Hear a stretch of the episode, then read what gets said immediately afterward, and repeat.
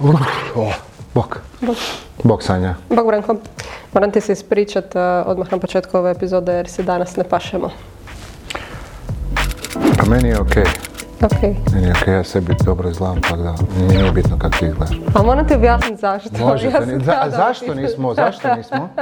Zato što na sebi imam majicu a, koja je vezana uz dobrotvornu akciju koju je Hoću knjigu pokrenuo za noć knjige. Lijepo. Sa ilustratoricom a, Klasijom Habjan. A, Kako se, oprosti? Klasija Habjan. Skoro sam rekla Tisija Kljaković Pravić, onda sam se sjetila da ipak A Klasija, je, ne Tisija. ne, ne znam portugalski, kako je na hrvatskom to što si rekla? Klasija Habjan. Dobro. Ti si neuki čovjek i tata je isto umjetnik i to poznati umjetnik, tako da mogu si čuti. Uglavnom, da, izbacili smo ove dobrotvorne majice za udrugu Smiješak za sve. Stavit ću sve relevantne linkove da pročitate više o majicama. Majica košta 17 eura, ima šest različitih veličina. A, Ja jako volim nositi, jako je udobna, 100% pamuk, bijela boja, eto, tako da podijelila sam s tobom sve bitno oko ove majice. A ne, ne, ne nosim pamuk jer Ti si zaslužio samo ovu od ne pamuka. ne nosim baš pamuk jer iskorištavaju crnce. Ko? ok. Pa sam se pamuk ne može pobrati. Jesi kad vidjela da dođe ono pamuk i Ja sam sebe pobere, dan. ono kao izrasle. Imamo Pa genetski modificirani pamuk kojem izrastu ruke Zato što se sprdaš I- sa časnim sestrama. i koji se sam sebe pobere, s rasom, zato što se sprdaš s transrodnim osobama. Ali dobro, ok, još uvijek se nije dogodilo, a apropo toga moram ti reći da imamo jednog fana. Šta se, čim, da. Imamo fana Imamo jednog. fana. Jes, gasi kamere, gasi internet, ne, e, Pazi, znaš gasi što mi se dogodilo? I ovim putem pozdravljam našu obožavateljicu, uh, koju sam naravno zaboravila ime, jer ja kad se upoznajem s ljudima, ja samo zapamtim svoje ime. Uglavnom, prišla mi je u Bogovićevoj, u Prišla ti je, ono obožavateljicu u smislu na ulici. U knjižari. Ma dobro, no. I prišla mi je i pitala me, jer sam ja pripremala neki event, i pitala me jel se to sprema neki podcast. I onda je bilo kao full neugodno jer mi je tako letjela, ali onda smo malo pričale i to je prvi put da mi je tako netko pristupio, da je rekao da mu je drago da Sam ti snimamo. rekao da će nakon godinu dvije već doći koji fan, kužiš? A ti si rekla nema šanse, sam ti rekao. Pazi, pitaj me sad za 10 godina. A, tako da evo, moram priznati da mi je to jako laskalo. Lijepo, Ljudi, da. vas deset koji redovito slušate ovaj podcast, slobodno... Pozdravljamo ovaj, svih da. 10 fanova.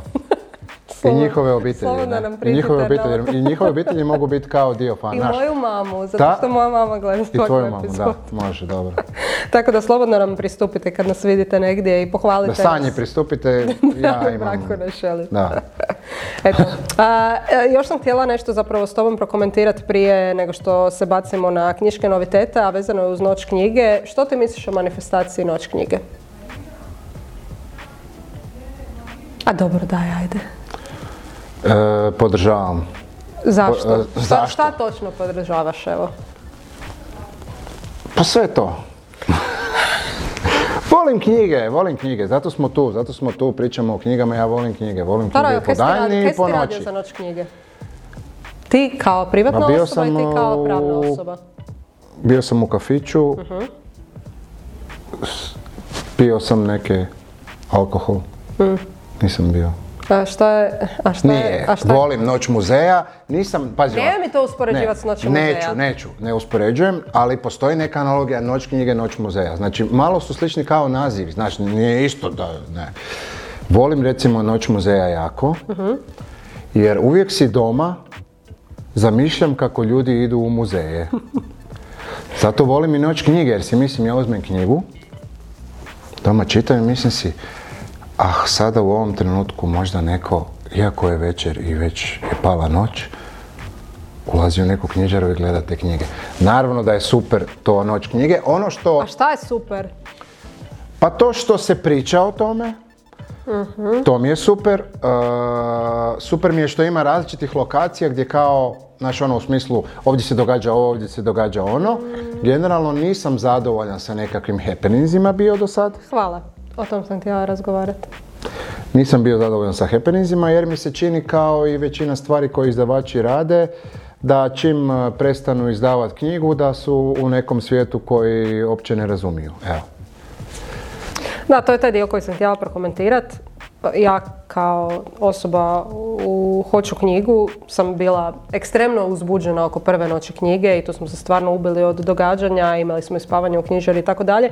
I zapravo svake godine mi pratimo s nekim programom. Prošla godina je možda čak bila i najzahtjevnija jer smo još uvijek bili u nekom korona periodu gdje se nisam usudila veću količinu ljudi pozivati u knjižare, a htjela sam nešto organizirati. Onda smo imali u svim gradovima gdje e, Hoću knjigu postoji, smo imali nekakav lov na blago, imali smo baš i karte, oni su Mhm. morali doći do određenih lokacija. E, to mi, da, to mi izgleda kao happening, ne? E, a E. sad će ti neko reći to nije, znaš, direktno vezano za, mislim, to nije ono, jer, uh, re, reci ti, oprosti. Pa ništa, htjela sam reći ove godine smo možda imali manje događanja zato što smo imali više stvari odjednom koje su se odvijale. Jedna od njih je bila i ova dobrotvorna akcija, tako da smo resurse što vremenske, što financijske odlučili uložiti u to. A, tako da definitivno nismo imali događanja kao prije, ali mene osobno smeta što se gotovo ništa ne odvija i to sam zapravo vidjela Noć knjige kao organizacija nas je tegala na fotkama. I onda sam ja išla baš gledat tko je šta organizirao. Znači, bili smo isključivo knjižnice i mi.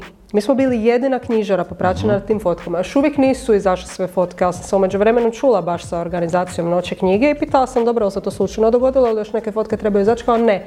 Zapravo niko nije organizirao ništa.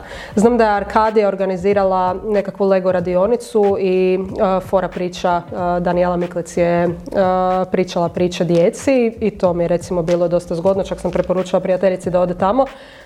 Ali to se ne može usporediti s Noći muzeja i ja sam izuzetno tužna zbog toga jer smatram da imamo nekakva dva krunska knjiška događanja ono, u godini. Jedno je Interliber, iako nazvat to knjiškim događanjem je Interliber opet samo popust, to nije nikakvo događanje. I nažalost noć knjige su samo popusti. Samo Pogotovo od popust, kad se popust, pridružila znači- akcija knjiga svima i svuda, onda su izdavači dobili a, još jedno opravdanje zapravo zašto stavljaju samo, jer i prije kad nije bilo knjiga svima i svuda, znači noć knjige se obično održava 23.4. I mi smo recimo uvijek imali događanja 23.4. i imali smo popuste isključivo 23.4. Onda smo skužili da neki stavljaju popuste po tjedan dana, što je meni bilo glupo jer ako se zovemo noć knjige, a ne noće knjige, zašto onda ti popusti traju toliko dugo? Poanta nam je znači na jedan dan u godini dofurat hrpu ljudi u knjižare. To možeš napraviti samo ako taj popust staviš jedan dan, ostalo se Kome razvodni. je to poanta?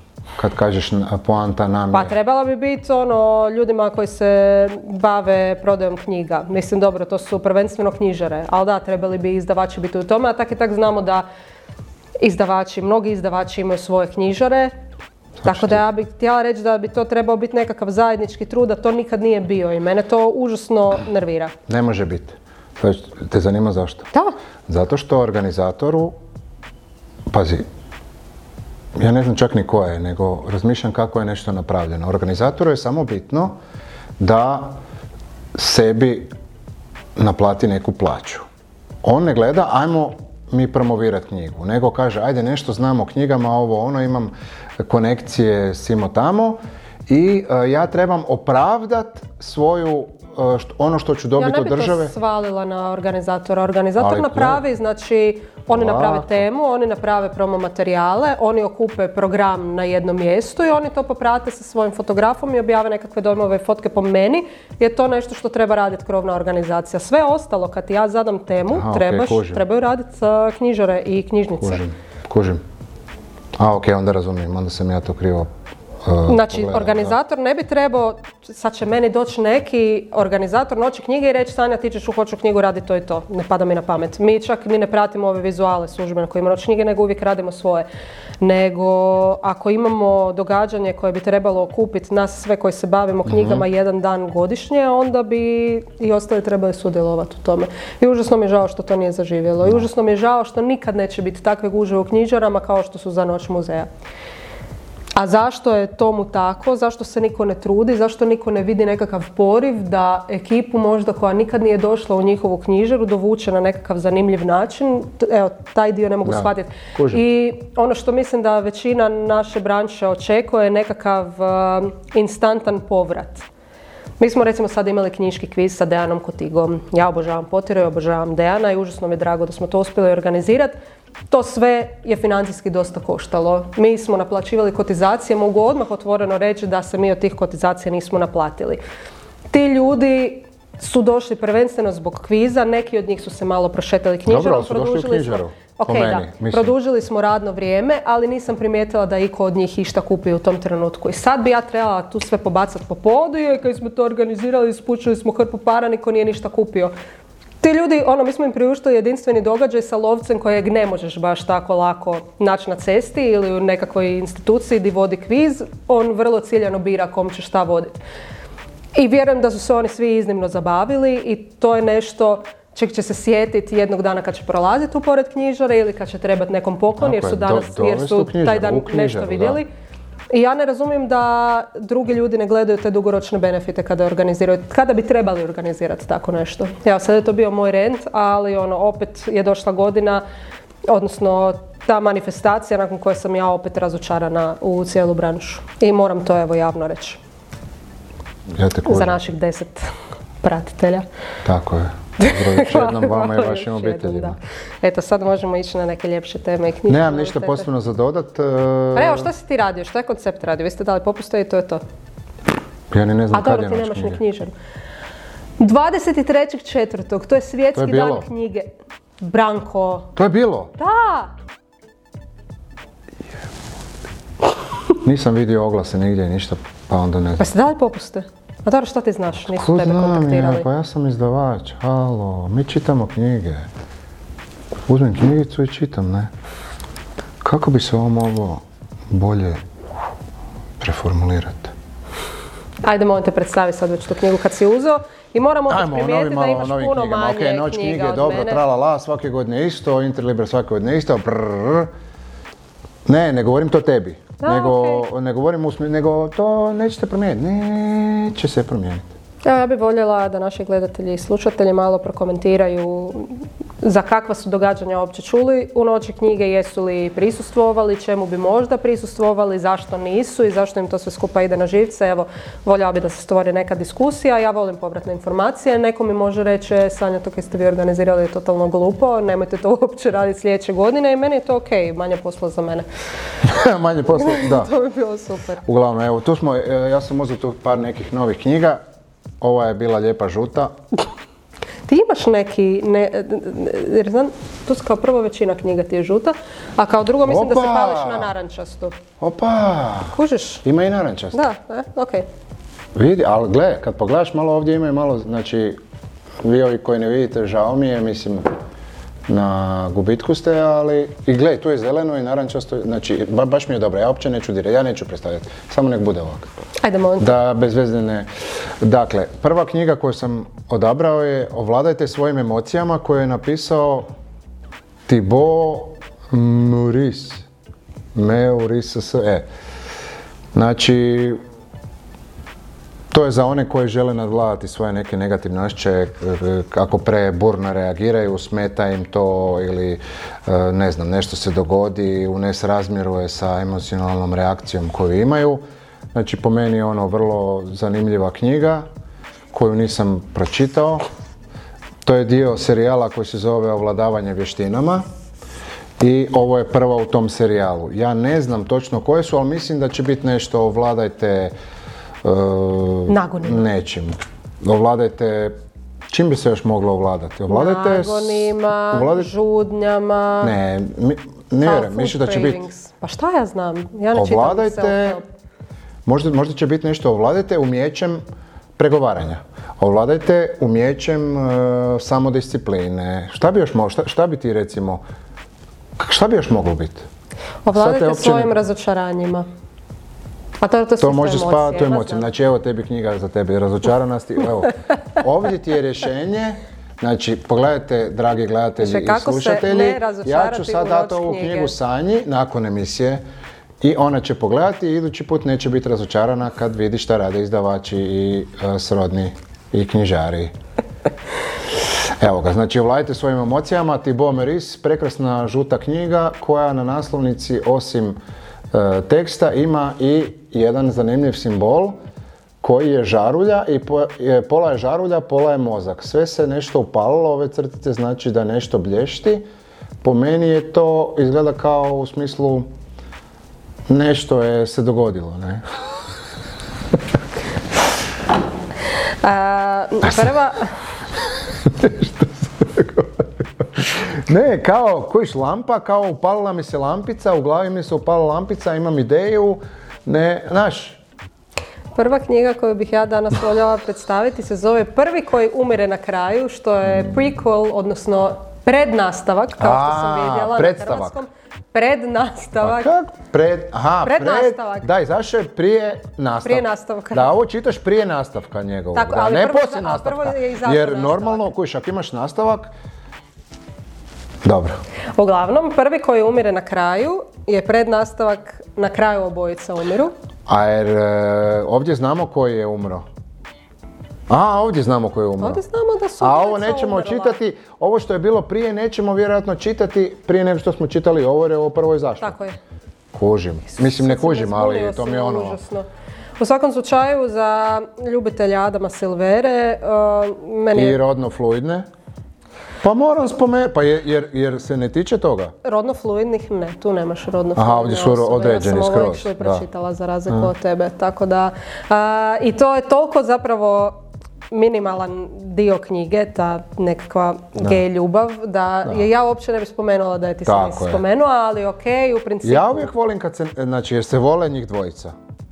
Pa, s obzirom na to da se znaju jedan dan, to je malo onako teško Dobro. za reći. Da li osjećaju snažnu privlačnost jedan prema drugome? Pa ja čak ne bi ni rekao da se radi o snažnoj privlačnosti, ono, tako da, Da meni je još- ta ljubavna priča bila posve suvišna u, u cijelom kontekstu, ali okej, znači očito postoji neko... Da li se dodiruju? Ne pretjerano. Ne pretjerano ili ne uopće? Neću sad spojlat ljudima Pa zanima me samo da li se dodiruju muškarci u toj knjizi. Jer, pa, možda nekom mjestu, meni, meni je bilo bitno. Ja, Onda ćeš pročitati pa ćeš saznat. U svakom slučaju, znači na kraju obojica umiru, a, riječ je o dva mladića u nekakvom distopijskom svijetu u kojem dobiješ obavijesti 24 sata prije nego što ćeš umret. I onda možeš zapravo proživjeti taj svoj dan kako bi htio.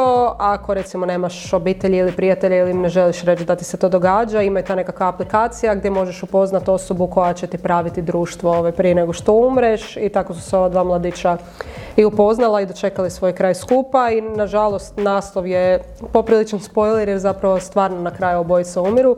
to Ja sam- mislim da je to baš e, i fora neka. Ne? Pa je, mislim i meni je... Jer treba se usuditi kao autor da staviš takav naslov i da, znaš, I da ono smislu rekao si šta će se dogoditi, a opet je... A opet želiš ono da, Da. se to ne dogodi, E. zapravo se stvarno dogodi. Evo žao mi je ako sam nekom spojlala, ali mislim da je knjiga prilično direktna. E sada je izašao nastavak koji je čak i malo deblji od, um, to je ta- prednastavak. Da, ta knjiga, znači ta, to što se događa prije u ovoj knjizi, Dobro. to je autor pisao nakon e, Tako je. ovog. Znači, I to, koliko da. ja znam nema veze sa ovom dvojicom, zapravo se radi o dva nova lika, to su Aha, Oran na- i Znači, Valentin. može se čitati nezavisno, ne? Tako je. Znači, da. Super, mislim da je to relativno bitno za napomenut. Je. Znači, Jer, opet- znaš, ono, ako uzmeš jednu knjigu, kad je nešto kao u nastavcima, onda Ništa, da li čitam ništa, ovo ili ovo ništa, se dogodilo prije. nećeš propustit. M, Samo će može- ti ovdje biti možda malo jasnije što se događa sa tom jasno. agencijom, ali mislim da je prilično jasno, Jasno. iz samog nastavka, tako da evo ga. A, moje tople preporuke. Evo, ja sam uzeo, evo, sad je izašao treći nastavak e, serijala, odnosno treći slučaj kluba istražitelja ubojstava četvrtkom. Richard Osman je napisao knjigu. Mislim da je to za ljubitelje nekakvih onih cozy krimića, ala Agata, mislim uvijek se spominje ta ala Agata Christie, ali ne znam kako drugačije to reći. Znači nešto što nema jako puno nasilja, gdje je e, sve temeljeno na nekom istraživanju, gdje su likovi e, bitni, nije divlje grubo, nego koriste se moždane vijuge i to, to je taj tip knjige i ovo je sad treći nastavak, vjerujem da ako niste čuli i čitali e, knjige ovog autora, prva je upravo spomenuti e, klub istražitelja ubojstava četvrtkom, a ovo je sad treći nastavak najnovije, znači za sve ljubitelje krimića, Van ne trilera nego hit. krimića, van da, znači to je ono pojam. Po, to, po tom serijalu već sa prvom knjigom, sa klubom istražitelja e, ubojstava četvrtkom, se razvio, ajmo reći, neki, ono, došao do nekog revivala tog e, žanra gdje je ono, znači, odjednom se pojavi 50 knjiga Tako je. tog tipa. A, ja bi se voljela nastaviti na tu tvoju knjigu sa jednom malo drugačijom knjigom i to izdavača od kojeg ne bi očekivala ovu knjigu, tako da mi je drago da je nakon pa, usudit ću se reći, do- dosta sličnih knjiga malo preokrenuo svoj smjer. Znači, radi se o poetici koju poznajemo po hitovima okruženi idiotima, okruženi narcisima, okruženi lošim šefovima, okruženi psihopatima, kako bolje misliti, kako manje misliti i tako dalje. Većinom su to nekakve self-help knjige, kako procijeniti druge ljude, kako se nositi s njima i kako sebi pomoći. E, sad smo došli do knjige Čovjek je zao. Možda mi je malo žao, to sam odmah rekla i izdavaču Davoru, kojeg smo također ugostili ovdje. Pod naslov knjige Istinite priče o nezamislivim zločinima. Mene bi taj podnaslov privukao puno više od ovog čovjek je zao, jer ovaj dio imam... Ja mislim, meni, e, recimo, meni je to, čovjek mislim da će naslov, da. A, to je točno tako bilo zapravo i na vanjskom izdanju, tako da mi nije, jasno, mm nije nejasno zašto je Davor išao u tom smjeru. Međutim, mene možda manje zanima ta psihologija kao zašto je čovjek zao, a više me zanimaju istinite priče o nezamislivim e, zločinima. Kod mene je suprotno. Hmm. Znači, mislim da je tu neki miks. Ja, na primjer, kad sam vidio podnaslov, manje me zanimalo nego čovjek je zao. Znači, meni bi, e, ja bi volio kao ono u smislu, znači, tipa da nalazimo kao da se abstrahira van neke stvari i da se onda dodaje priča, a ovdje se do, priča. Tako da, evo, znači, Ok, upravo smo pokrili recimo dvije različite vrste čitatelja. Tako, da... ali ono kako je true crime iznimno popularan, da. Puknuo je top. Uvijek da, uvijek se sijamo na taj top.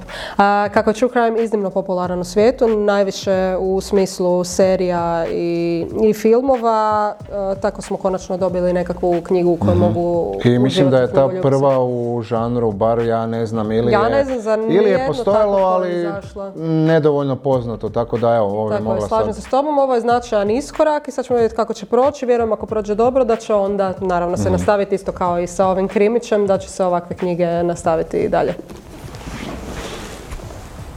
Ajde daj, da me ljudi ne gledaju kako to Ok, ok, da ti ne, da, možemo, mogu ja sad sa njom, mogu ja, ok, da te ne gledaju. Uh, evo, ja imam tu jednu knjigu, zove se Pet stvari za koje Momirući najviše žale. E, ta knjiga je već objavljena bila u, u Hrvatskoj, ovo nije e, novi e, prijevod, ovo je novi prijevod, ali nije prvi put, znači kao objavljena. Znači najgore predstavljaš vlastitu knjigu. Evo, znači kao nije objavljena, tu piše inspirativni bestseller, kaže nacrtanje i kako se ovaj maslačak. Jesi ti crto opet? Ja bih samo voljela istaknuti činjenicu da Brankove ilustracije, ako pratite njegov rad na Instagramu, Um, to jest ako ne pratite, ne znate što propuštate, ako pratite znate da se Branko dosta bavi keramikom, a ono što mi je rekao... Da, zato što sam, kak sam došao do keramike? Kak si došao do keramike? Ne, ja sam samo htjela reći da neke tvoje ilustracije krase i knjige koje je koncept objavio. To je meni bila relativno nova informacija, pa bi voljela podijeliti s čitateljima. Je li ovo tvoj nije, nije, nije, nije. Uh, počeo sam se baviti keramikom uh, zbog toga što sam uh, u mlađim danima dosta nosio one zaštitnike za koljena, za keramiku, ne? Dobro, ti ne znaš. Da. Zašto bi... Evo, snimatelj razumije o čem pričam. No dobro. Za skejto. Nema veze sad to s tim. Ajmo na knjigu. Pet stvari za koje Momirući najviše žele. Mi se sad ušalimo, ali ovo je vrlo ozbiljna knjiga zbog toga što je autorica nakon e, dugogodišnje karijere u nekom bankarskom sustavu, znači totalno izvan ove priče, je odlučila napraviti nešto što je e, smislenije, odnosno malo dublje zaći u život i, i, i sve stvari koje je vidjela oko sebe i uključila se u, kao pomoć na odjelima palijativne skrbi, to znači gdje su ljudi koji su terminalno bolesni i umirući i s njima je Znači razgovarala dosta i onda je izvukla nekoliko stvari, pet stvari za kojima najviše žele ljudi na samrti. E, tu više ne bi nešto ekstra posebno rekao zbog toga što se radi o tome da tada vam više ljudi neće vjerojatno govoriti gluposti, i po meni je to najbolja preporuka za ovu knjigu. Znači što će vam reći neko na kraju svog života za čime žali. Znači ne ono u smislu joj žao mi je što nisam ovo napravio, e, tipa jučer što nisam bio, ne, nego ono imamo kraj neki koji je definitivan i mislim da se tu može puno naučiti. Znači, recimo da to možete uzeti kao neko upozorenje. Drago mi je što se na tvoju knjigu mogu nastaviti uh, sa jednom knjigom koja ima i nema veze o tom što si pričao. Znači ovo je jedna knjiga koju smo već spomenuli koji put i ako se ne varam izašao je već film na tu temu One True Loves, odnosno um, ljubavi mog života. Uh, na prvu se može činiti kao da je riječ o nekakvom tipfeleru, kako može biti One True Loves ili ljubavi mog života. A ovo ali, na hrvatskom čak i može, ali ono je drugo... A ovo One True Loves je da malo specifično. Znači radi se o junakinji koja se zaljubi, ona i suprug, to jest ožene se, oni su novinari, putuju svijetom i tijekom jedne reportaže koju je njen suprug radio, njegov helikopter je pao u ocean i oni ga zapravo proglašavaju mrtvim. Ona se mora nositi dalje sa svojim životom kako zna i umije. Nakon nekog vremena upozna novu osobu, zaruči se i ne znam da li se uda, aha, kada se njih e, dvoje zaruče, znači nisu se još oženili kada se odjednom pojavljuje njen preminuli suprug koji izgleda nije preminuo nego se uspio nekako spasiti, živio je na nekakvom pustom otoku i znači on se sad vraća u njen život, očekuje svoju ženu a njegova žena je sretna s drugim. I zapravo kako se odlučiti između te dvije velike ljubavi, to ćemo ja otkriti u ovom romanu. Da, ja isto zapravo... Jer meni to je, ja kao ono, ne čitam nešto ljubiće, ne gledam nešto ljubavne filmove, ok mi je to, ali možda je to neka muška priča, ne znam sad. Ali ovo je jedan od zapleta koji mi je uvijek potresan i uvijek mi je zanimljiv, čak je meni malo prepotresan za mene, možda se zato što se vjerojatno mogu kao poistovjećujem, u smislu što da se ovo meni dogodi, mhm. a zapravo je to neka ono, totalno bezizlazna situacija za, za oboje. Ne mislim u smislu šta bi ovaj trebao napraviti, šta bi ovaj trebao napraviti. Mislim da je, da je klasičan arhetip te priče ono vojnik se vraća nakon rata. Ne? mm Ono u smislu smatra se nestalim ovo ono, mislim to bi kao bio neki kroz povijest. Tako da taj, taj ne znam kako je to napisala, vjerujem da je dobro jer autorica je dobra, ali mislim da je to vrlo, vrlo zanimljiva radnja. A što bi bilo najzgodnije kako se rješava taj zaplet pa danas je vrlo moderna polijamorija, polijamorija. Pa mislim da bi bilo najljepše da se njih dvojica dogovore da oni mogu živjeti jedan s drugim i onda da svi troje žive skupa u nekakvom odnosu. Kojem, ništa me od toga ne bi čudilo, znaš. Da. Ok, moment, nastavi dalje. Evo, još, e, ja ću pričekat, znači malo gledate kako Sanja stavlja ovu knjigu. Pa ćemo pričekat malo. Šta fali? Ne, ne, dobro, sam sam htio taj proces. Nije, na kraju mi nije rezultat bitan. Taj proces mi je bio bol. Ja ću tebi dati poslije da staviš i ovo. e, znači imamo knjigu novu, zove se Stanley Tucci je, uh, Tucci, Stanley Tucci je autor. Stanley Tucci je autor i kaže da je to okus, moj život kroz hranu. Evo, baš me zanima, da li uopće znaš o čem se ova knjiga radi? Znam, ne, ti pa- znaš. Pa znam. Uh, radi se o njegovom životu kroz uh, hranu. A zašto se radi o njegovom Zato što je jeo, zato što se rodio i onda je jeo svašta i onda je to... Ne sad ozbiljno, znaš ili ne znaš? Ba znam! Dobro, ajde. Zake moram sad tak pod pritiskom to reći, znam. veliki, zato što je veliki gurman. I zato što je on iz talijanske obitelji. To je sekundarno. I zato što je svaki komadić ovog gastronomskog putovanja kroz dobra i loša vremena, kroz sjela iz restorana s pet zvjezdica, iskreni topao. Dobro. I zato što je bio u nekim filmovima u kojima ima nešto s kuhanjem. Ne. I zato što ima uh, probadajući pogled na naslovnici. Po meni, znači, tu definitivno stavimo. Moje je točnije od tvojeg, znači ti moraš reći, ali kad uzmeš ovu knjigu u ruke, Zbog čeg bi ju, zbog čeg bi ju kupila?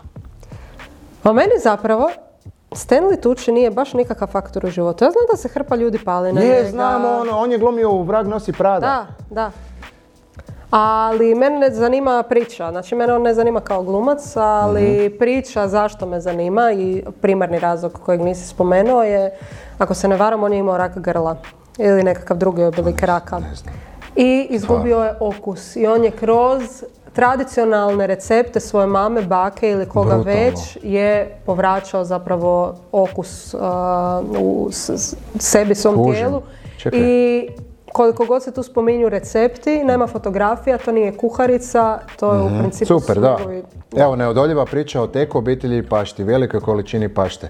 Znači, i taj italijanski neki, ono, Možda obitelji, su to upravo, sve. možda nisu uopće zapravo išli sa tom premisom, ali Gle, ne, to, to je nešto što taj sam dio ja nisam čula. znao. Ja bi e, rekao, evo, za, nažalost, slušatelji će se morati prebaciti na, na gledate, na YouTube ili nešto, jer e, kad kažem da bi kupio ovu knjigu zbog probadajućeg pogleda, onda oni ne mogu možda znati o čemu se radi, ali evo, jer bi, Je? S- jer probadajuć mu pogled. Je. Eto. Evo, kupite. I, i htio sam pohvaliti izdavača, Dobro. to moram pohvaliti, što je knjigu zamotao u staniol, tako da ju uh, čitatelj koji ne zna, Ne može koji je prelistati. neodlučan, ne može ju prelistati i onda E, ju vrati na policu, pa naravno da sam bezobrazan jer Zato to je katastrofa. Zato što ti uvijek možeš doći u knjižaru, barem u hoću knjigu, neću ulaziti u druge i zamoliti da ti se skine omot, da možeš prelistati. I onda se obično osjećam gnjavator i tak. Pa nema i teorije da to- i skinu omot sa barem jedne ja knjige da se može da, prelistati. A ovako više zaštitiš rime Da, ljudi, poput svakako. moje kolegice, Tako je. kojoj ti je odvratno vidjeti da ti neko lista knjigu u knjižari i njoj je grozno znati da je možda kupila knjigu iza nekoga. Da, da. Tako da znaš. A koje lekove koristi ona? Možda da promijeni terapiju. Pitat ću. je. Da. Pa ne, može pogledati emisiju. Javi se meni... Uglavnom, e, da, htio sam to pohvaliti jer e, knjiga, će biti, e, knjiga je očuvana i ostaće očuvana jer će je manje ljudi kupiti. A vi mislite kaj hoćete. Jel tako? Mislim da do sad nisam uzela knjigu nekog domaćeg autora, ali sam to odlučila promijeniti jer mi je ova autorica draga, Marijana Dragičević. Čitala sam prvu njenu knjigu, Rok strana bajke, prije nego što je izašla. Bila sam i svojevrsni beta čitač. Ovo je sad njena treća knjiga. U međuvremenu je rodila i objavila je jednu sekovnicu um, o dječaku Mareju, što je ime iz jednog romana Dostojevskog, a i ime njenog sina. A sad se opet vratila znači, na knjige za odrasle i zašto sam zapravo uzela ovu knjigu i zašto ovo sve spominjem. Znači, knjiga se zove Kroačke kronike, nemam pojma o čemu se radi, ali ono što me razveselilo je vidjeti da je Marijana je zapravo svoje prve dvije knjige izdala samostalno, što svi znamo da je dosta težak proces, a ova knjiga je izašla u izdavačkoj kući Ina Morata, odnosno izdavačkoj kući koju je pokrenula isto sama autorica Ina Mur. Koliko vidim, jako puno knjiga izbacuje i Super. daje jako Znači puno prilika Bravo. autorima, tako da svaka čast i za Marijanu i super Inu. put, da. Da, i zato sam to htjela, evo ga, Podržavam. Popratiti. I Marijana piše onako malo pomaknuto i drugačije. Meni je njena knjiga prva, drugu nisam čitala o Mareju, bila jako dobra, tako da evo ne E, Krojačke tako. kronike. Meni Tako je. se jako sviđa naslov i ovo što mi je teškare i to ima veze sa krojenjem. Mm. Ili je neka metafora. Početak je naoko sasvim običan svakodnevno rođenje dviju beba, Vilija i Gi. Mhm. Čekaj da vidimo. Čisto me zanima, znaš ono u smislu,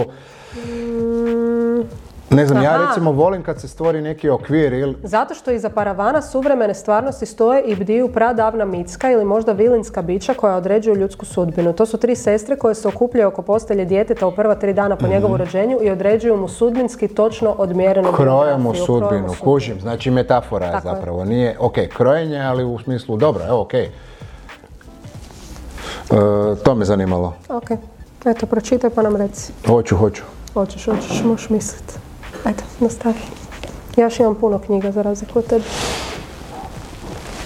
E, uvodim novu rubriku koju ti nisam rekao zato da mi ne ukradeš ideju jer sam vidio da na Instagramu blogericama Se druge, ideje i to je druge bro- blogerice kradu ideje i to je meni katastrofa. Jer e, sam vidio da te neke naše blogerice su jako originalne i te ideje nisu nigdje viđene.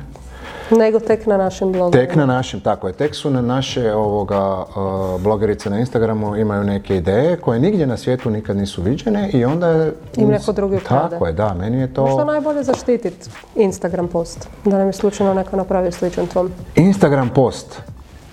Zaštititi Instagram post prava, eto. To bi volio. Tako da ti zato ovo nisam rekao jer mi ti ukrala i sad sam ovo najavio, još sam namjerno rekao vezano to za Instagram, tako da ljudi točno znaju ako idući put to isto napraviš, otkud je to došlo. Dakle, nova rubrika koju sam ja ovo uveo i koja e, se neće nastavljati, ali je rubrika, je knjiga koju ste možda propustili. To sam ja smislio, niko Znači, nikada... Nik, molim, niko nikad, ta ideja nije nikada uopće ni, ni u primisli bila nekom. Da neko spomene neku stariju knjigu Tako koja je je, možda bila tako dobra. je, tako je. I ovo je sad moja originalna ideja. Kuku, youtuberi, bye bye. Uglavnom, e, neke knjige nam prođu ispod radara, iz nekog razloga nije bitno, već smo možda i ovo ispominjali, ali prođe neko vrijeme, ništa se posebno ne događa s njom. Međutim, to su vrste knjiga koje po meni će biti neka vrsta klasika, bit će zanimljive, znači ne, ne, ne slijede neke trendove i ova je jedna od njih, a ona je, to je, teško je objasniti, to je kao nekakva eseistika, e, nije self-help, priča se priča o životu, znači dio je autobiografije i svega. I radi se, e, knjiga se na engleskom zove Wintering, e, na hrvatskom je Zima u nama, a to je e, da zapravo u nama postoji vrijeme, e, znači vrijeme i trenutak kada se povlačimo u zimsko razdoblje unutar sebe. Znači ima i poetičnosti i svega. I e, zašto sam ju sad ponovno izvadio van? Zato što je zima gotova i oni koji se boje hladnoće i možda ne žele čitati to po zimi, mislim da sad kad ima sunca mogu se vratiti u taj jedan period i pri- pripremiti se za iduću zimu. Evo, Zima u nama, autorica je Catherine May. E, toplo preporučujem, nisam pročitao, ali sigurno je dobra. Ja sam tebi posudila svoje dvije E knjige. daj molim te dok ne stavi bi- knjigu tamo. I, iza ove, iza ove. Nije mogu tako, Sad ćemo pričekati. ne mogu pre... Tako. Ja sam tebi posudila svoje dvije knjige jer je tebi... Ne, ovu ne da znam. ne pričam ja previše, pa... A ovo znaš, dobro. Da. A, uzela sam ove dvije knjige, e, također ih nisam čitala, ali nešto što sam primijetila kao trend. Šta, ja Ne, za razliku od tebe pročitam većinu knjiga koje predstavljam. A, znači ovo sam, ovo sam uzela. Pinokio, a nisam danas pjevao. Sad si mi dala uh, Pinokio, Pjevao si, moj pjevao, mali praščiću. Evo si prije snimanja. A, svake godine zapravo imamo nekakav trend. Ove godine je trend izgleda Japan. Jesi li primijetio ili nisi? Mislim, nije samo Pa ove godine, bio je i. Ali to je isto Japan. Dobro, Eto, to nebitno, umjeća neka življenja. A sad je, da. Sad je Japan, jer inače smo imali i danse i hige Da. i like i tako dalje, onda smo imali i Higai i Japan i sad smo se opet vratili Japanu. Imali smo i one, kak se zove ono Koji? umjeće kad se nešto polomi, wabi sabi. E, da. Isto Japan. Da, A da, to- da. mislim, to su genijalne ideje. Ima razloga zašto je Japan u priči, zato što Japan e, dosta e, se koncentrira na, ajmo reći, male stvari i na nešto što, što druge kulture uopće ne, ne primijete, a kamoli da to istaknu. Sad ti možeš nastaviti. Mislim, kaže Ganbate, japansko umjeće svladavanja teškoća i japansko umjeće sretnog življenja, e, to je kao praktičan vodič za život, za život smanje tjeskobe, ljutnje i stresa. Ali zašto je Kad meni ste malo- vidjeli, oprosti da se ubacim, kad ste vidjeli Japanca koji ima bilo kakvu emociju na licu? A, meni je malo čudno što se Japance, što se Japance kao Sad to nestane.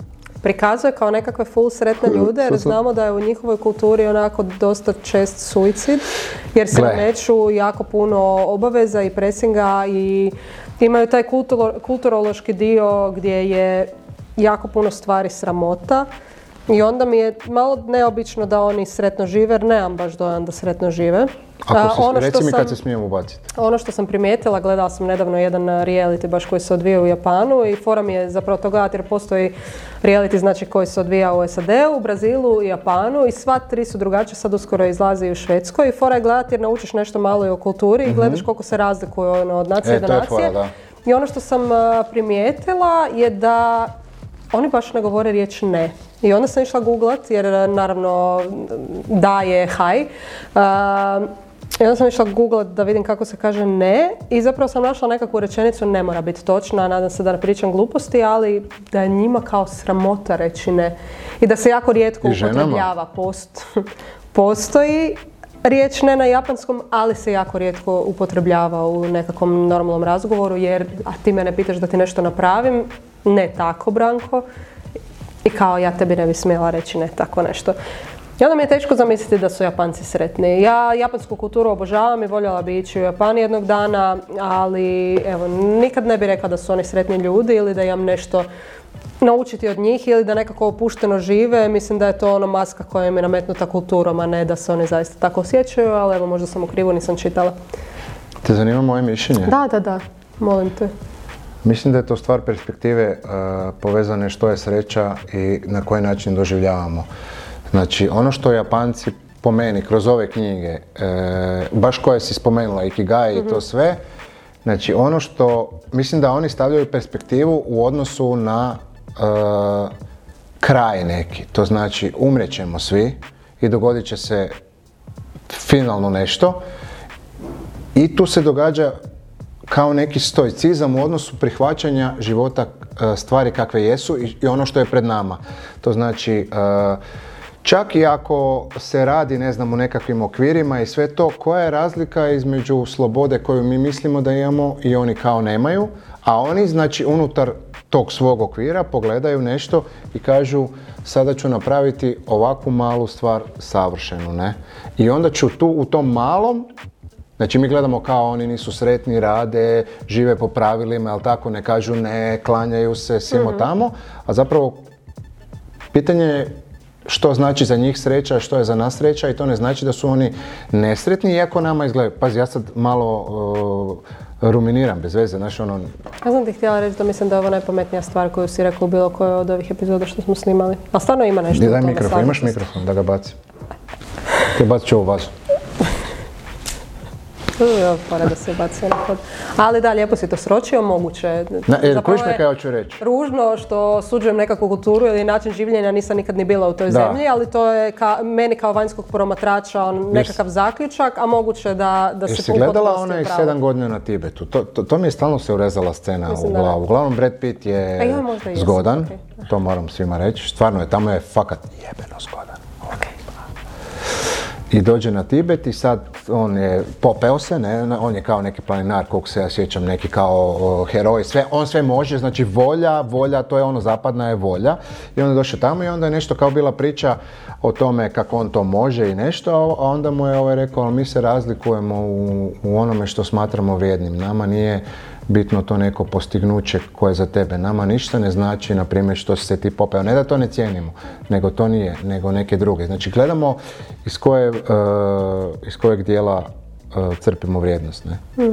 To znači, zašto ne bi u svakodnevnom životu, u onoj maloj ceremoniji čaja, bilo sadržano apsolutno sve što ti možeš doživjeti u luna parkovima, putovanjima, na kavi, samo perspektiva. Niš drugo. Ne znam, ne znam portugalski. Već sam ti rekao da ne znam portugalski. Evo, znači ovo je, ovdje, ovo u smislu kod nas izaziva osjećaj sreće. Kad će ti godišnji, idemo ti ja na more, ti ja na odmoru, kad će taj petak, opet me viš bacilo. I kad dođe petak, onda sam sretan. Čija je to pjesma, molim te? Latki pokus. Aha, nije Feminem. Feminim smo prošli put imali. Evo. Da li su ovi ljudi sretni? Pa, Pa, mislim, da li, ti to sad ćeš reći ne znaš. ove knjige, rekla bi barem u startu ne. Ne možeš se uopće prilagoditi. Znači ovo se smatra, znači ono, joj da je bar meni. Koliko bi ljudi to reklo? Kad bi bar... Ajde, ajde. Ja moram ići na posao može, i tak, može, kužiš? da, da, E sad pitanje je, ti si sad rekla, vidiš, a rekla si jednu zanimljivu stvar. Znajući ovo, nisu. A ovo je kao nešto što je sreća. Recimo da to Japanac kaže, ovo je meni možda isprazno, kužiš, vi mislite da ja, nema veze. Uglavnom, ovo je nova e, knjiga Emily Henry, htio sam reći Emily Giffin, i ona je objavila novu knjigu, iako ne znam zašto to spominjem, jer kao i ona, kao ono, svi znaju. Pa kad nije Emily Giffin napisala ono, nešto plavo, nešto Ja posuđeno, je. to, ko je to bio hit? knjige. Čitala sam ih na To su bili to hitovi, bila je ona roza, bila je ona Da, plava, da, jel da? Pazi, I ja to znam. i film. I film, i to je bilo strahobalni hit. Mislim da je čak prvi put tad kod nas su stavljali u kutije to. Uh, to je algoritam bio objavio, znači, e, to je ta autorica, nažalost njena ta stara slava, vidite, ne može se živjeti stare slave, to je tad bilo ono pojam pojmova, mislim da je to bilo i ono vrijeme, dnevnik Bridget Jones i onih nekih stvari, jel da? Znači, kad je kao neko zlatno doba ovog, e, rom- ovo, kako se to zove, Čiklita. Čiklita, da. E, uglavnom ta da. autorica je, više pričamo o, nema veze, onu preporučujemo, Emily. ovo je dobra narančasta knjiga. Evo, e, čekaj. Kaj? Pa daj Evo ti, pa ti pričaj. Emily Pa ne, pa, pa Emily Giffin mi je bolja. Emily Henry, onako. Emily, Henry, BookTok senzacija. Prvo, BookTok senzacija, prvo, uh, halo, uh, ona se zvala Emily Giffin i zove se, a ovo je sad Emily Henry. Kaj si ne mreš neko ime smisliti? Kaj moraš se zvat ko ja? Da me molim te prati u sažetku, ali mislim da se radi o paru koji je prije godišnjeg odmora prekinuo, a već su dogovorili godišnji sa prijateljima i sad se oni već. prave da su skupa. Prva rečenica mi je, uh, sažetka mi je udarna. Alex i Popi na izgled nemaju ništa zajedničko. Znači, me- meni već onak, A, čekaj, ne, onda sam već je vruće. Nebitno o čem se knjiga radi. Kaže da je kraljica romantičnih komedija, Emily Henry, svojim hitovima čitam te kao knjigu i ti i ja na odmoru, znači već su dvije prije Mm. objavljene kod nas. I jezero Duhovitim, šarmantnim, Nisi valjda zaboravio na to. ne, to ne računamo. E, ja sam Duhovitim, pročitala- šarmantnim i romantičnim dijelima očarala je milijunsko čitateljstvo diljem svijeta. Ja Smatrate li se toliko knjigu različitim da ne bi pročitali ovu knjigu? Evo, ti znači, pa zašto je meni dala? Meni Pa se sviđa naslovnica. Meni se sviđa zeleno. Zeleno narančasta. Pa daj samo mi reci jesam u krivu za sažetak. Jesam krivo rekla. Šta nisu oni par koji prekinuo, onda moraju ići na godišnji skup. Da, tako je, tako Onda je, da, dobro. da, uf. Stoga će pokušati uvjeriti da, da ponovno, aha, oni glume da zajedno ljetuju, a zapravo su razdvojeni. Brr. Eh. Brr. Ok. Moćno, moćno, moćno. Naslovnica mi je super, znači ono, evo, mal... Odlična mi je naslovnica, odlična. A baš je ovo zeleno malo, tama, bolje mi je čak nego ova tu. Čitam te kao knjigu. Mislim, mrzim, fora je ja ova, ali ovo mi je baš, a? Ja mrzim narančastu. Ovo mi je odlična, odli- pa, ba- baš, baš sam jako zadovoljan. Stavit ću pored ove žuto. Ima, I ovo ima zeleno i ovo ima zeleno. Ovo ima bijelo, ovo ima crno. A ovo ima isto zeleno, ima, ovo ima crveno. I ona ima, Mori utorkom. Da vidiš, ovo je jedna lijepa knjižica. znaš kak nju zezaju, u, kak su je osnovnjaku? Koga nju? Pa mori, ne? Mori je kako Dobro. muško. ali ok. Dobro, njega, ne. Š- š- št- što te mori je? Kao, što te mori? Onda ovaj kaže, ne kužim. E pa ha, mori, ha, a mori. Znaš zašto? Zato što mori umire. Mori E, Švarc je... eto ti, što te mori? Što te umori, mori? Mori, Mori Švarc je profesor Miću albumu. Koliko ja znam, ovo je istinita priča, znači to nije roman i nije tako klasificiran. O Miću Albonu koji je tijekom života izgubio kontakt sa jednim dragim profesorom, Morijem Švarcom, i onda se povezao s njim netom prije njegove smrti. I kaže, njihovo obnovljeno prijateljstvo pretvorilo se u posljednje predavanje na temu kako živjeti. Što mislim da ima veze zapravo sa ovom knjigom koju si spomenuo, pet stvari za kojima umirući najviše žale.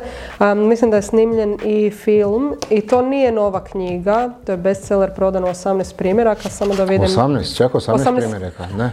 Ne, pa dobro, to znači... 18 milijuna. E, izašlo je prvi put 1997. E, to je to.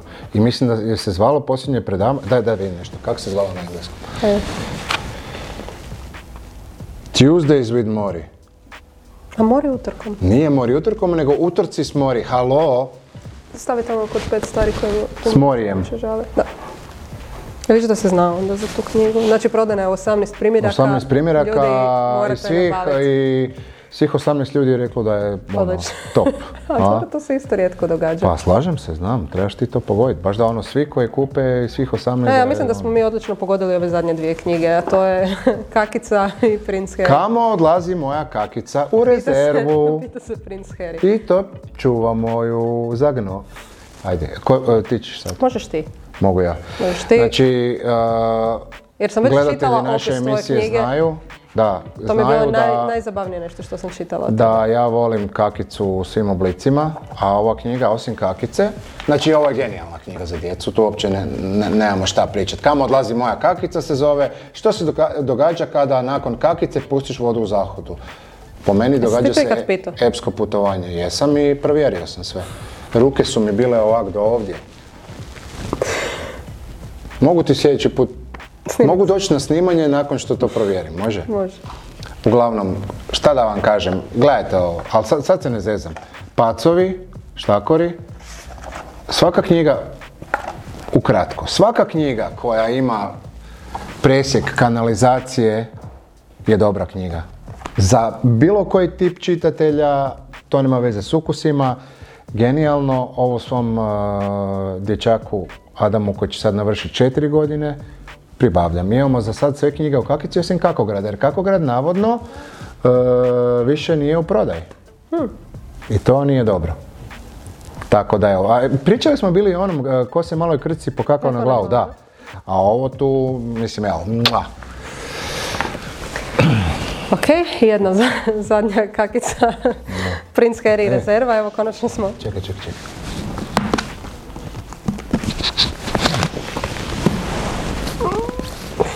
Kao... Ka dobro. A, već smo spomenuli ovu knjigu, ali evo konačno imamo i u hrvatskom iz- izdanju i u svim knjižarama, zato što ekskluzivu je imao jedan um, dućan, odnosno trgovački lanac, a ne knjižare, tako da je nama stigla s malim zakašnjenjem. Um, što, što reći, a što već nismo rekli, mene osobno kraljevska obitelj zanima, ja ću vjerojatno pročitati ovu knjigu, ne mogu reći da sam fan princa Harrya i Meghan Markle, iako sam bila na početku, ali evo, Smatram da kad neko napiše, bilo on, bio njegov ghostwriter ili kako god 500 stranica o svom životu koji je opterećen zapravo i nekakvom tugom i tragedijom i paparacima i time da cijeli život živiš pod nekakvim reflektorima, smatram da čovjek ima nešto za ispričati. Sad u kojem smjeru je on otišao i da li se ja nužno slažem s tim je apsolutno irelevantno za ovu knjigu. E, Smatram da je njegov život nešto što bi nas trebalo, trebalo zanimati. Što Zanima me samo čisto tebe. Cijena ili? Ne, zanima me samo koji po tebi od njih dvojice ima više probadajući pogled. Prince Harry, jel da? Da, on čak ovaj- ima ovaj neki opet- dobročudni. Da, tako je, da, ovaj ima neš- neki kao malo smješak, ali ovaj baš ima probadajući. Znači ne bi ga volio stres na cesti da me ovak pogleda. Kaj, meni se Prince Harry od uvijek sviđao, ja sam se ko malo ono, palila na njega, jedino kaj i mene i kod njega, po- a pogotovo Da, kod ti se njegovog on, brata, ne, e, e. muči njegova čelavost. Ne, ja sam zapravo htio reći, e, palila si se na njega ne zato što je princ, ne, nego jednostavno ti se sviđao kao lik, ne, znaš, tipa, s- razumiješ me, znači imaš puno dječaka ili ne znam nekoga i onda ti se sviđa ovaj dječak, on je princ. Ne, to ti je bilo imam osjeti stariju sestru, a odnos godina je tu negdje između princa Williama i Harrya i mene i moje starije sestre, onda je uvijek bilo kao Marina i princ William, Sanja i princ Harry, to je Mhm. neka zaprkancija, evo, ali da. Ne, ne, kužim, m- meni je to okej. Uglavnom ta knjiga je sad izašla i ono što sam ja htio reći da sam čuo? Da si što čuo. mislim da je dosta bitno je da je knjiga dobro napisana. Sad se uopće ne šalim. Mhm. A, što to može značiti u... To može značiti da i ako vas marginalno zanima tema i ako ste čitali možda u članke u novinama ovo ono, ipak vjerojatno nije isto, znači nije napisano, znaš ono si možeš misliti Prince Harry, imaš svakakvih ono ljudi koji će reći on ne zna pisat, on na nekoj slavi kraljevskoj to živi i tak dalje, šta ćemo mi tu njegovu trač knjigu čitat. Uh, knjiga je, znači se isplati pročitati jer je ok napisana. Evo, mislim, to ne znam da li je neko posebno isticao, ali... Mislim da nije zapravo čuo. za sve svelo na Da. to zašto bi to neko objavio. Upravo to, zašto bi to neko objavio. I onda imamo i tu i priču da nije e, ni loše napisana. Evo. Ok. Ovo tu ćemo staviti, ove dvije, zadnje. Evo ga. A kamo odlazi tvoja kakica, princ Harry? A ne, prinčevine kakaju. rezervu.